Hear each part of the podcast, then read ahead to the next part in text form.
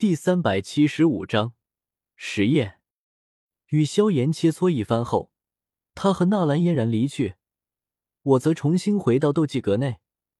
这里的窗开的户很小，内部昏暗干燥，有一股灰尘味，很呛人。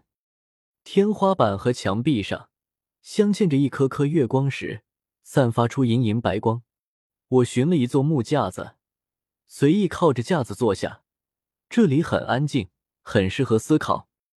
六合游深池，模仿大风吹过树林的样子，本质上和大海的潮起潮落差不太多。只是纳兰帝国附近当然没有大海，顶多有几个大湖泊，但水面平静，根本没有什么大的浪头。哎，这门斗技是对天地自然的模仿，与我根本没有什么启发。我叹了口气，人族讲究师法自然，在最初的最初，远古的远古，一个凡人观看天地自然有感，进行模仿，从而有了斗气一道。人族自此强盛，可对我来说，压根没什么鸟用。我领悟的是人之大道，模仿天地自然有个屁用。那我该模仿什么？人？我不就是人吗？吃喝拉撒睡，谁不会啊？我用得着去模仿别人？哎，又陷进死胡同里去了。我叹了口气，随手从身旁便拿起一卷斗技翻看。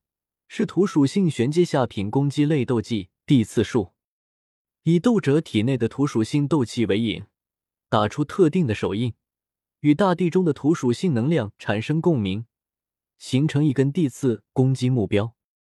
斗气、手印、大地共鸣。大地属于天地自然的一部分，这点倒是和六合游深池有些不用。六合游身尺是模仿天地，而这地次数却是向天地借力。借力？我眉头微蹙，看着手中的斗技卷轴，若有所思的说道：“我是人道斗宗，人生活在天地间，却又脱离于天地。我施展斗技时，若是要向外借力，就不该向天地自然借力。”而应该向人借力，向人借力。我脑海中轰的一声，宛如一道灵光劈下，整个人醍醐灌顶，遮挡在我眼前的迷雾瞬间被拨开。那招人海茫茫，不就是向那蓝城百万人族借力的吗？虽然借的只是虚无缥缈的人气，但这些人气就是来源于其他人。呵呵呵呵。还真是骑驴觅驴，明明有了答案，都已经自创了一门人道斗技，却还是想不明白，看不透彻，真是有够蠢的。我嘴角轻轻勾起，心情不错，将这地次数斗技随手扔回原位，拍了拍手，再度出了斗技阁，登上皇宫最高的城堡。我站在上面，低头俯瞰着偌大的纳兰城。这座城池究竟是什么时候建造的？站在已经无法考据，只知道它几经易名，也无数次被扩张、摧毁、重建。不过，我现在对这座古老斑驳的城池的历史并不感兴趣，更让我在意的是城中的百万人族。这么多人族，我能从他们这里借到什么？人之道玉。每个斗宗在度过天劫后，都能凝聚出独属于自身的道之领域，而我的人之道域略微有些特殊，不像天火尊者的火之道域有颜色，它是没有颜色的，而且虚无缥缈，若隐若现，或许弱些的斗宗都感应不到它的存在。我灵魂力量扫去，轻易得出了自身道域的大小，半径一百四十五丈六尺二寸。这代表我领悟了人之大道的一成四分多一点，这也是斗宗的一个特征。看道域大小就能看出一个斗宗的境界高低。借着道域的加持，我再度向纳兰城中看去，第一眼就是污浊，无数人的气息混杂在一起，无比混乱污浊。但也正是因为人气的污浊，让我自创出了第一个人道斗技。人海茫茫，如此污浊的人气，除了隐藏我自身的存在，还能做什么呢？我开始思考起来，这很需要我的发散性思维。一提到污浊，我很快就联想到粪坑。假如这些浩荡的人气就是一座大粪坑，我除了跳进去隐藏自身外，这粪坑还有什么用？泼出去恶心别人，有些道理。人气混乱无序又无主，对高阶斗者的修行有害。我可以把这些人气加持在其他斗者身上，纵然无法击杀对方，也能降低对方的悟性，让对方修炼速度变慢，从天才变成废材。五，还有还有，斗者的斗气最讲究精纯，我是不是可以将人气强行混杂进对方的斗气中，污染对方的斗气？斗气一旦被污染。轻则斗技威力大降，重则使用斗技失败，运功出错，形成反噬，经脉丹田受损。想到这，我不免有些兴奋起来。只是人气对低阶斗者的修行没有什么危害，我只好先实验第二个想法。来人，给我带一队有修为的死囚过来，本使要实验斗技。我也不知道这个刚想出来的斗技会是什么效果。不好拿身边的工位做实验，只能拿死囚做实验。来到一座广场上，很快，我要的死囚就来了，一共十个，修为大多是斗者、斗师，仅有一个娇滴滴的女子是大斗师修为。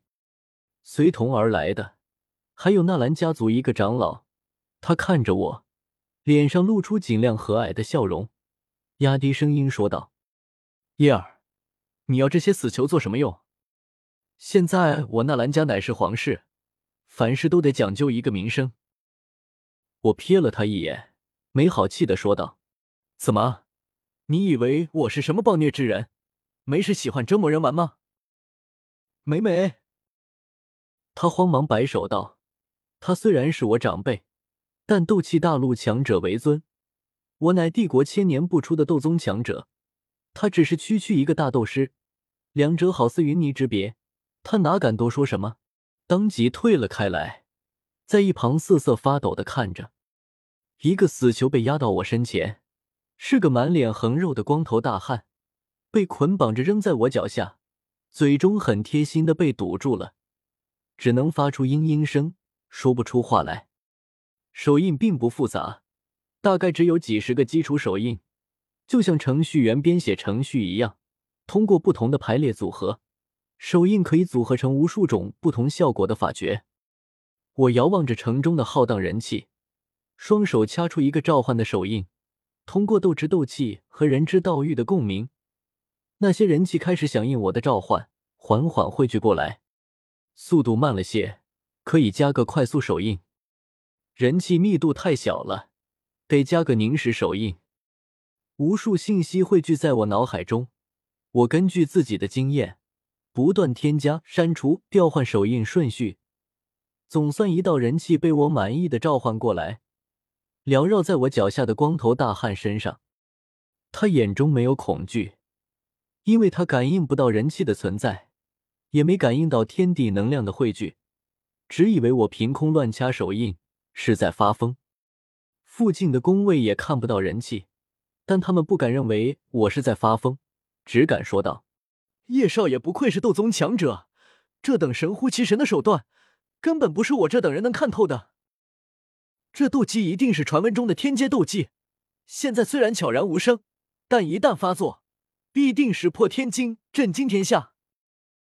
我干咳一声，低头看着脚下的光头大汉，他也太瞪着我，目光凶恶暴戾，在地上不断挣扎着，好像要扑上来咬我一口。看来是关进大牢太久，竟然不知道我是何人。唉，也是我太过年轻，长得又唇红齿白、英俊潇洒，一副人畜无害的模样。被我引来的浓郁人气萦绕在他体表，却没有渗透进去。我当即双手一变，打出了一个洞穿手印，然后我就懵逼了。只见无数人气猛地拉直成一根根细丝。直接将光头大汉的身子洞穿，宛如万箭齐身般，直接将他打成筛子。细密的血珠渗出皮肤，这家伙哼都没哼一声就死了。我果然，斗宗和斗者差距太大了。我虽然小心控制强度，用的也不是斗气和天地能量，而是飘渺的人气，但还是不小心把人弄死了。这次实验无疑是失败了。我的假想敌是斗宗，上下波动一下，也可能是斗皇或者尊者，而我显然不可能靠人气将他们戳死。来人，把尸体拖下去，然后把那个家伙押过来。我随意挥了挥手，这些人都是死囚，是被刽子手砍头，还是被我戳死，本质上并没有任何区别。或许被我这个大人物亲手杀死，对他们来说还是一种荣耀。我想起了一个故事，在古代，有一个人畏惧战争，在服兵役的路上逃了，就此成为盗贼，后来被官府发布重金悬赏，抓拿归案。